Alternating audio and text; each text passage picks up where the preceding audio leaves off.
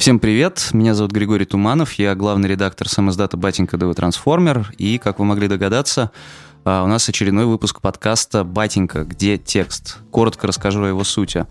Пока наши прекрасные корреспонденты и внештатные авторы пишут свои замечательные тексты, а, многое остается за кадром. А, они рефлексируют, они размышляют, они испытывают какие-то эмоции относительно героев текста, событий, а, описываемых и так далее. Мы считаем, что все это само по себе ценно, и для того, чтобы получить по-настоящему трехмерную картинку, прочитав лонгрид, здорово послушать еще самого корреспондента, который над этим текстом работал. Поэтому Поэтому сегодня у нас э, в гостях спецкорсом из дата Юля Дудкина. Вы ее можете помнить по многочисленным прекрасным текстам и по самому первому нашему подкасту, который, как мне кажется, оказался чрезвычайно удачным. Надеюсь, этот окажется тоже клевым. Юля, привет. Привет, Гриша, привет всем нашим слушателям и читателям. Меня зовут Юлия Дудкина. Ю. А мы с Юлей решили сегодня поговорить вот о чем. Она написала прекрасный текст, о девушке из Дагестана, которая в какой-то момент, приняв себя, стала известна под именем Кира Куин и, соответственно, порнозвездой. Ее зовут Ада Магомедбегова. Она сейчас находится в бегах. Юля чуть лучше, чем я, расскажет. Но поговорить мы хотели о том, э, каково это, когда ты берешь и проникаешься своим героем, потому что, прочитав текст Юли, вы можете понять, что ей очень не безразличен этот герой, и это очень нестандартная для привычной журналистики история, довольно редкая, когда получается удачный текст, и при этом формально, да, можно сказать, нарушены вот эти правила беспристрастной журналистики. Но они нарушены совершенно симпатично. В общем, Юля, тебе слово. Да, на самом деле, пока я писала этот текст, я столкнулась с совершенно какой-то уникальной историей. Ада — это человек, который вызвал у меня только какие-то положительные эмоции. Обычно так не бывает. Хотя, ну, есть такой стереотип, что журналисты работают только с приятными и хорошими героями. Недавно у меня брали интервью людей из петербургского издания Stories, если я не ошибаюсь, угу. и там девушка задала вопрос, а что делать, если вы пишете про героя, а он вам очень неприятен, и вас от него просто трясет? Это же 90% случаев. И да, это действительно 90% случаев, и это как раз-таки нормально. Журналист не должен ни в коем случае быть влюблен в людей, потому что ну, в основном, да, мы не верим герою на слово, мы не должны просто этого делать. И как раз-таки, если мы видим в герое какие-то недостатки, мы зацепимся за них и, возможно, найдем про них что-то еще интересное, что-то открывающее какую-то другую сторону медали. Но на самом деле, мне кажется, что в случае с Адой, может быть, не так уж и страшно было полюбить эту героиню, да, потому что эта история — это не расследование, да, mm-hmm. то есть наша задача не выяснить, преследовали ли ее на самом деле или нет. Не раскопать какие-то жареные факты про то, что делала Ада в каком-то далеком прошлом, да, эта история, она немножко даже притчевая, я бы сказала. Mm-hmm. То есть эта история очень общая, которую каждый из нас может примерить на себя, и цель этой истории была не показать э, фальш какого-нибудь отвратительного бизнеса, например, и не развенчать какого-то героя, которого все считают положительным, а мы хотим показать, что он на самом деле тварь и подонок. А история была рассказать, как часто общество не принимает человека и не дает ему просто быть таким, какой он есть, когда на самом деле никому ничего особенно плохого он не делает. А в данном случае совершенно ясно, что Ад действительно никому ничего плохого и и не сделала, потому что она просто, просто начала сниматься в порнофильмах и за это огребла. То есть смысла здесь вытягивать какие-то э, какие-то истории, в которых она там поступила. Ну, я не знаю, то есть, да, здесь не было смысла проводить расследование, реально, потому что это совершенно не Потому что все случай. в порнхабе доступно, в принципе, да. У нас есть, да, тексты расследования, а есть очерки. И очерк — это жанр, который уже немножко так приближается к художественной литературе, но с той разницей, что в нем нет ни одного выдуманного события, персонажа или описания. Угу. Ты просто берешь все факты описания истории не из своей головы, а из реальной жизни. Возвращаясь вот к Каде и к журналистским правилам, я помню обратное утверждение, не помню, кто из коллег э, его произнес, А, если, даже когда ты пишешь текст, если ты не составил мнение, у тебя нет позиции по поводу описываемого события или героя, а, то значит, ты просто не разобрался в теме. Вот что ты на это скажешь? Ну, одно дело составить мнение, а другое дело выразить свое мнение в тексте и сказать читателю, я за тебя решил, что ты будешь думать про это, и вот я тебе рассказываю, как, как ты должен думать.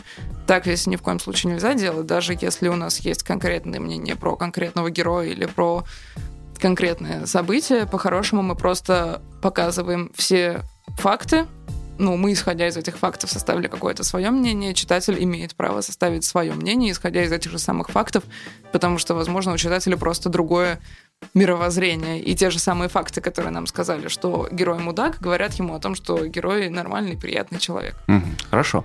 Ну, давай вернемся к Каде, действительно, и твоим, твоим с ней отношениям.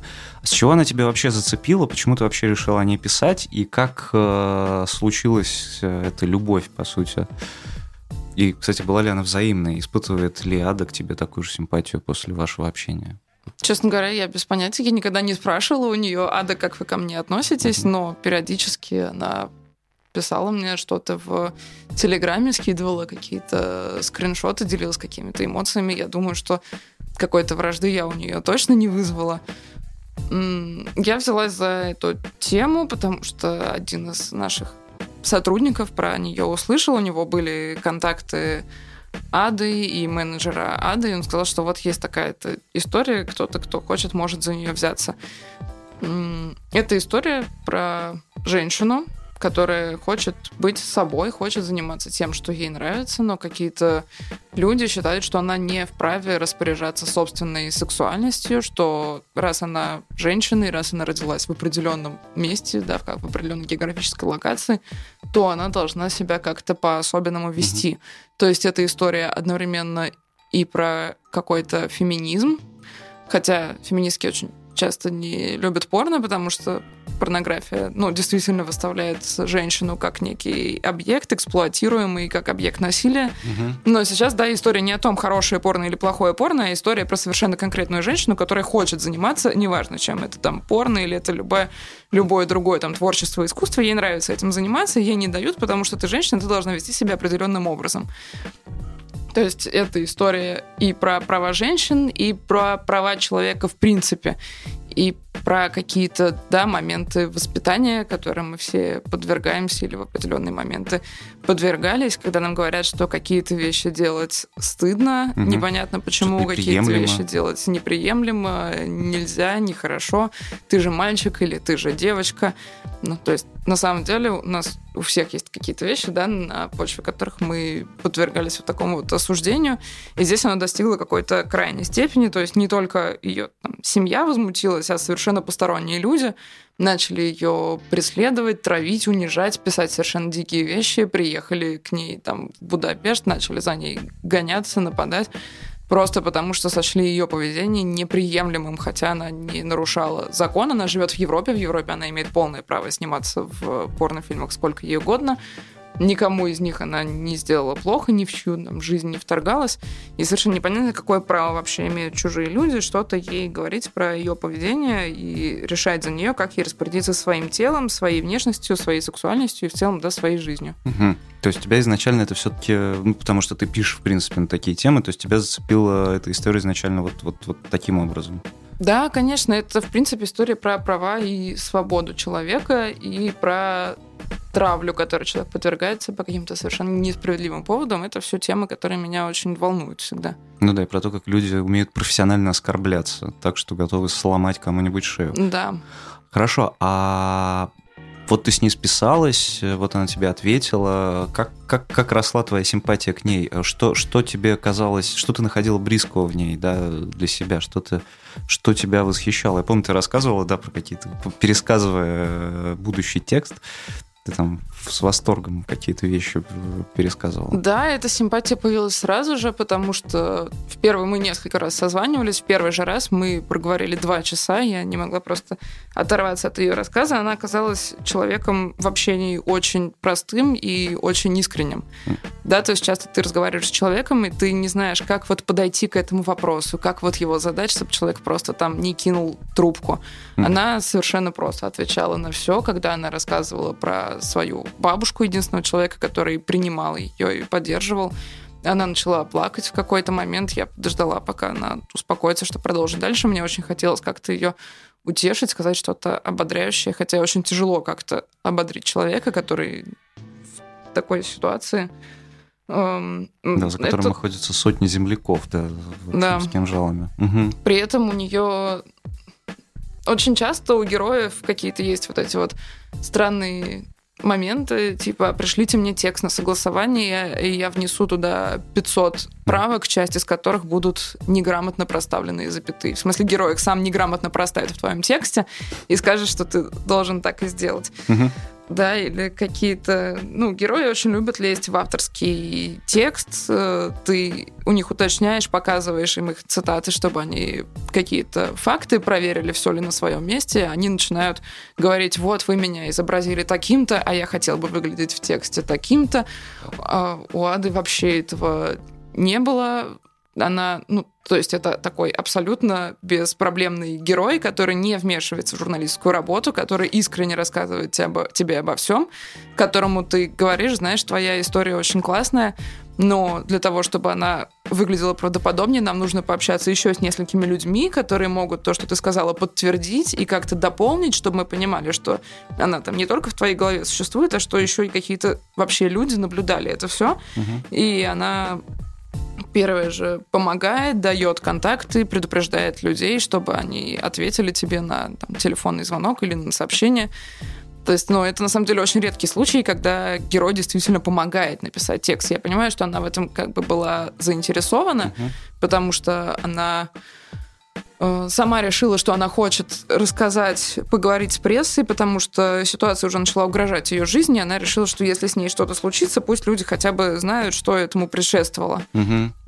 Ну да, иногда но, информация, да, бывает. Но с другой стороны, если Работает. учесть, что в принципе ее травля началась после публикации в канале э, издания Мэш, угу. Мэш так произносится. Кажется, да у нее тоже не было каких-то оснований сильно доверяться прессе. И многие люди, если у них один раз начались какие-то проблемы из-за публикации, они потом, наоборот, закрываются и ведут себя очень мерзотно. Угу. А с ней все было очень спокойно, и как ты с ней начинаешь разговаривать, и она сразу общается э, очень просто, как-то мило, по-дружески, не пытается показать себя какой-то там суперзвездой или еще кем-то. Это просто очень, очень приятная и очень искренняя девушка, которая очень открыто рассказывает обо всем, о чем ты у нее спросишь. Хм. А тебе не закрадывалось ощущение, что, не знаю, ну, что она может быть хитрее, что она может манипулировать, что она как-то ну, ты говоришь, что да, ей там, у нее была необходимость э, придать все огласке, и, может быть, поэтому она так охотно идет навстречу. Как бы не является ли это использованием журналиста? Как там, Я много раз, конечно, думала об этом, угу. но, во-первых, опять же, да, я разговаривала и с другими людьми, которые с ней общаются. Например, э, Юлия, которая ее менеджер, которая угу. именно связала ее с э, порноиндустрией. Э, с ней уже когда-то давно общался Егор Мостовщиков для другого текста. У него была серия текстов про порно. И из того текста Егора мы узнаем, что она, в принципе, с растущими порнозвездами, которых она, которым она помогает войти в индустрию, она с ними обычно не дружит. Она относится к ним довольно подозрительно, потому что они часто как раз себя ведут именно так, да, то есть они, у них начинается какая-то звездная болезнь, они начинают манипулировать, не хотят много работать, хотят много получать. Эм, как любой но... нормальный, в общем.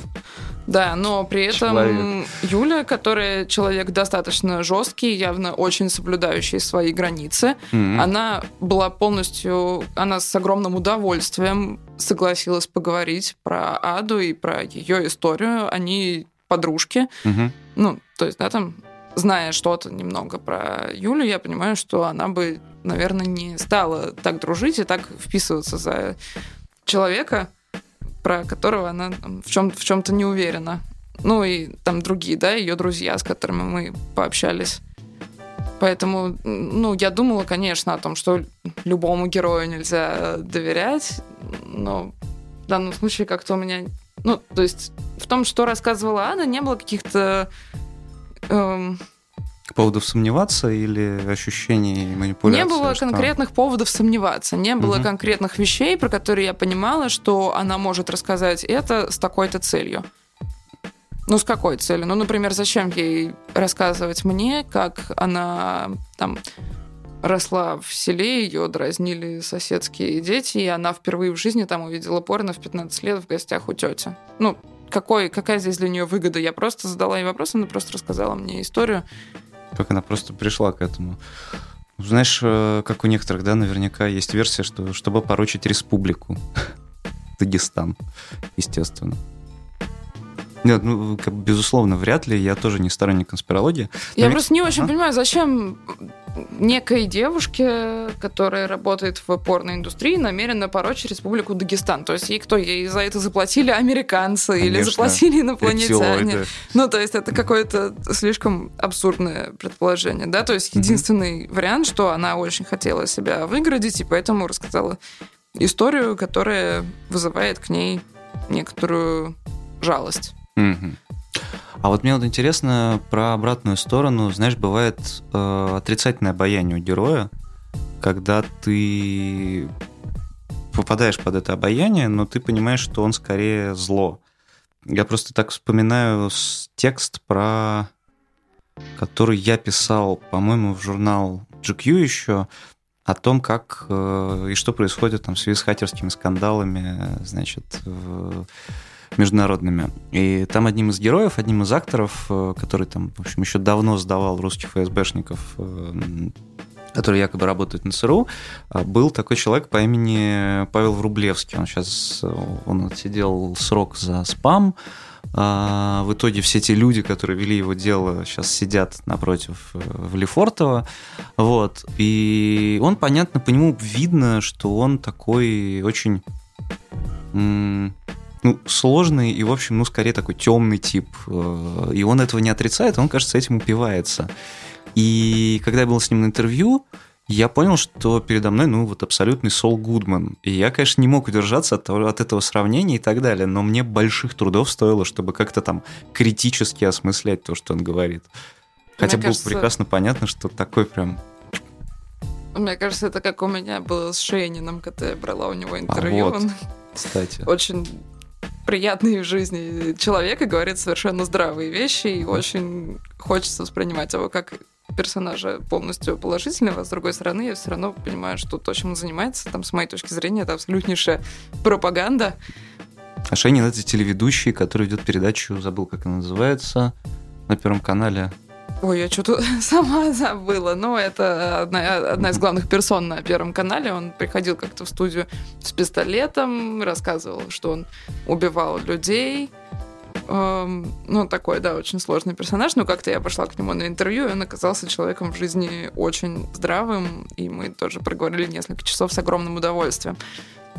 Но, слушай, если честно, мне кажется, что какая разница, отрицательное у человека обаяние или положительное. Мне кажется, даже для текста не имеет особого значения, попал ты под обаяние героя или нет, потому что в тексте ты никогда не говоришь читателям, этот герой хороший, пожалейте его, этот герой плохой, не жалейте его.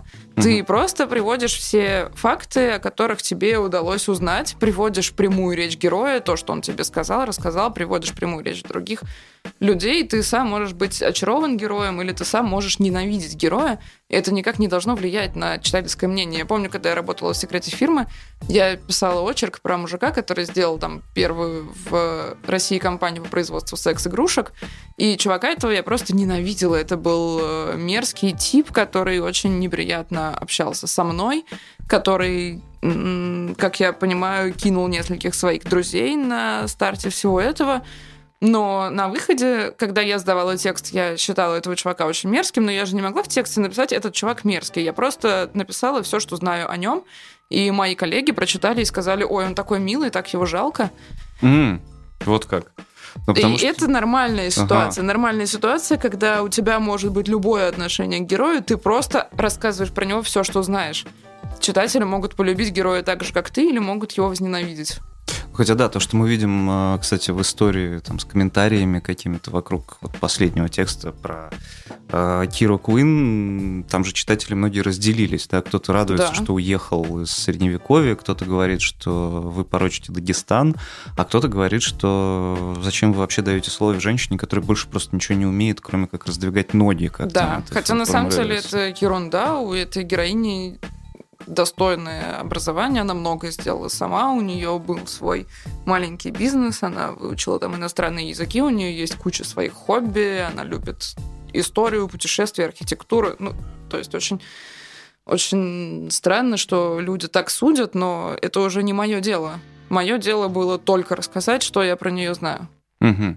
Хотя да, ведь для многих людей, мне кажется, для одних, точнее, людей, допустим, твой Шейнин, в принципе, нормальный чувак, занимающийся да. нормальными вещами, для каких-то людей неприемлемо порно, причем я имею в виду людей, эти люди, скорее всего, не любят этого условного Шейнина при этом и считают порно очень недостойным занятием также.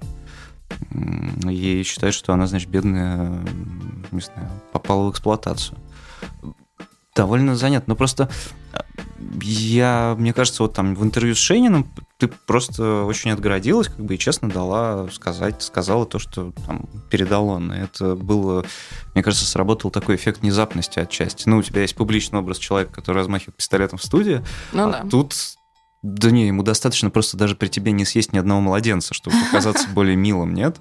Ну да, пожалуй. Хотя он показывал мне свой пистолет. Ну, в а, прямом смысле, пистолет. сейчас не, не метафора никакая, показывал пистолет. Но пистолет не рабочий, он его достал мельком, даже направил на меня. Я успела немножко прифигеть, а он говорит, что ну, этот пистолет на самом деле не может никого сильно травмировать. Вот у меня стоит статуэтка там какая-то наградная на полке, берет эту статуэтку в руки, говорит, вот этой статуэткой я могу покалечить человека сильнее. Я сижу перед ним в его кабинете, немножко офигеваю, но, но при этом он мне явно совершенно... хотел провести, произвести впечатление на тебя, ну, Да, кажется. то есть мне одновременно немножко жутко, а с другой стороны совершенно понятно, что при всем при этом человек со мной очень вежлив. Это один из... То есть, да, он знаменитый чувак такой, его там Одиозный, столько людей прям, знают. Скажем, да. И при этом это один из вообще, может быть, чуть ли не единственный в мире герой, к которому я пришла на интервью, и не только я подготовилась к интервью, но еще и он. Я пришла и выяснилось, что он заранее почитал какие-то мои тексты, что-то там о них подумал и решил для начала что-то там как-то их обсудить, причем в очень вежливом, приятном ключе. При этом из истории про Киру Гвин прям сразу видно, что тебе она действительно нравится. И ты вначале, если ты такой, не знаю, зануда, угораешь по такой классической журналистике, думаешь, так, как-то странно и так далее, потом ты вчитываешься и понимаешь, что вроде, вроде по-другому быть не могло, и вы какие-то соучастники, что ли, этого текста, по сути. Слушай, а ты уверен, что это так? Ну, потому что как бы текст начинается с того, что Кира сидит на диване, и ее спрашивают, ты любишь сперму? А угу. она по-английски ничего не понимает, и там... Я понимаю, что там на том диване на... тебя не было, хорошо, да. Ну, его, меня там не было, но это я просто к тому, что вот это вот начало, да, где ее спрашивают, любит ли она сперму, и она рассказывает про то, что там был какой-то мужик, который ей любил попой на лицо садиться. Нет, наоборот, чтобы она ему попой на лицо садилась. Э, я совершенно не уверена, что этот эпизод для всех читателей говорит о моей там симпатии к герою. Mm. Да, это просто, это просто такая сцена, которую я дословно передала, при этом я герою испытывала симпатию, но, честно говоря, я не уверена, что это, что вот в этот момент это очевидно. Ну, в этот момент, не знаю, мне как, раз, меня как раз эта сцена не напрягла, возможно, потому что я как-то спокойнее отношусь и к порно, и к тому, кто к кому садится попой на лицо, потому что, ну, все, все могут садиться на любое лицо, чем угодно, главное, чтобы все были согласны. Ну, я тоже так считаю. Но ты же понимаешь, ну, что даже бы. среди наших читателей, к сожалению, не все думают, что любой может сесть попой куда ему хочется. Эх. Дорогие читатели, вообще на самом деле любой и куда угодно, лишь бы все были согласны. Поверьте, мы знаем, о чем говорим. Но э, Просто, знаешь, есть, э, есть голос рассказчика, да, он, не знаю, там, в сказках его, его слышно, знаю, вспомнить какого-нибудь Зиновия Герта, допустим, из, значит, Метроли, который озвучил, и интонация, и, я не знаю, сам теплота в голосе, ты ее чувствуешь, ты понимаешь, что рассказчик одну и ту же фразу он может э, произносить там разным образом. И у тебя чувствуется это все равно, эта теплота, возможно, не в сцене про сперму и попу, а дальше просто то, как ты ее изучаешь, то, как ты не знаю, вспоминаешь про то, как она, не знаю, смотрела этот эротику по РЕН-ТВ, как она созванивалась с бабушкой, что вообще, конечно, душераздирающая сцена и так далее. Да, конечно, это есть, но с другой стороны, оно есть скорее потому, что я рассказываю это с кучей мелочей, каких-то маленьких деталей, угу. и эти мелочи, детали появились в тексте не потому, что мне понравилась героиня, а потому что она помогла мне собрать кучу этих мелочей. И опять же, как я уже говорила, да, есть много очень неприятных мне героев, угу. А кто-то может прочитать текст и подумать, что я написала про него с любовью, потому что много про него нарыло мелочей. Это какой я. Слушай, ну вот часто же, почему это странная профессия, журналистика, ты же каждый раз вступаешь на какой-то очень непродолжительный, иногда продолжительный срок э, в какие-то отношения очень да. сложные и нестандартные для обычного человека иногда герои нас там как-то меняют или надолго с нами остаются, даже не в смысле мы переписываемся с ним, они просто где-то там в тебе сидят и как-то тебя меняют. Она тебя как-то поменяла, как-то она в тебе засела, понятно, что немного времени прошло, но все же.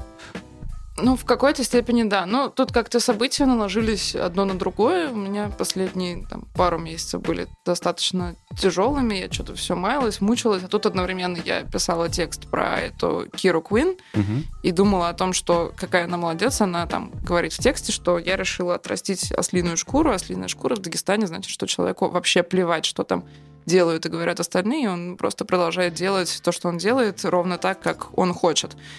И одновременно я еще встречалась с э, бывшими коллегами в каком-то баре. Это был какой-то совсем тяжелый вечер. У меня вообще были там глаза на мокром месте. Ну, просто какой-то внутренний кризис.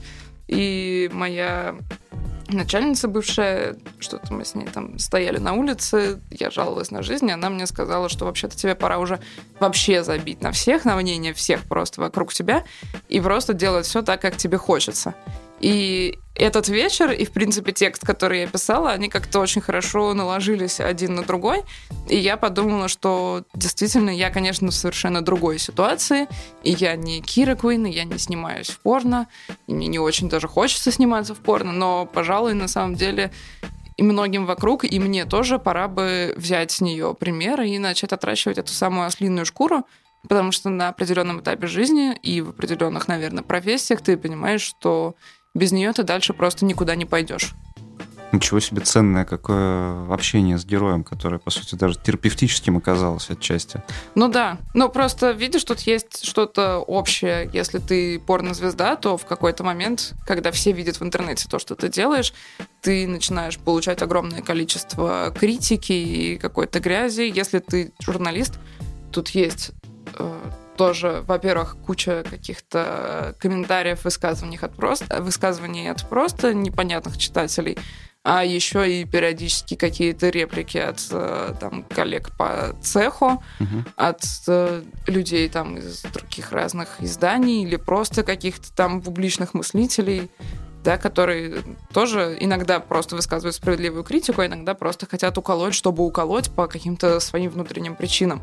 В общем, любая профессия, в которой ты делаешь что-то публичное, что-то, что на виду, это профессия, в которой нужно себе эту ослиную шкуру заиметь, и, наверное, сейчас пора бы этим заняться. То есть вот так вот мы пришли к тому, что, в общем, очень много общего у порноактеров и журналистов, друзья вообще-то. Но вообще, ну, вообще да, потому что иногда же, когда ты пишешь текст, э, приходят люди, которые начинают обсуждать не сам текст, а нагугливают, не знаю, в Фейсбуке, там, ВКонтакте автора, и начинают обсуждать просто его и объяснять, угу. почему такой текст получился и так далее. Впрочем, я думаю, с порноактрисами дела еще хуже обстоят. Конечно, а потом еще выходит какой-нибудь какой-нибудь видеоблог какого-нибудь чувака с телевидения, и в этом видеоблоге говорится, что ты сосунок маленький, который поливает Россию грязью, а потом люди приходят и в комментах начинают обсуждать, а кто она такая, Юлия Дудкина, ей нужно там гореть на костре или не нужно? Ой, а я бы ее, я бы ей вдул. Ой, я бы, наверное, тоже. Нет, знаете, а я бы не стал. И вот ты сидишь, все это читаешь и понимаешь, что этого в жизни будет еще так много, что прямо сейчас нужно как-то в себе разобраться и научиться просто там идти вперед, несмотря ни на что. Мне кажется, очень духоподъемное завершение подкаста. Юля, спасибо тебе огромное. И вот как мы неожиданно до отпорно звезд пришли к э, чувству внутреннего стержня. Ослиной и, шкуры. И ослиной шкуры. А, дорогие читатели и слушатели, пусть у вас тоже отрастет эта ослиная шкура, и вам будет на все наплевать, но не только, кроме мнения близких э, и родных вам людей, а скорее на всякие невзгоды и критику идиотов, но не отращивать ее слишком толстую, чтобы хоть как-то чувствовать этот мир еще, а он в огне. А, с вами был подкаст «Батенька. Где текст?». Меня зовут Григорий Туманов. А, с нами была спецкор Юлия Дудкина. Юлия, спасибо тебе большое. И тебе, Гриш, спасибо большое. До новых встреч. Глаголев FM. Ваш личный терапевтический заповедник.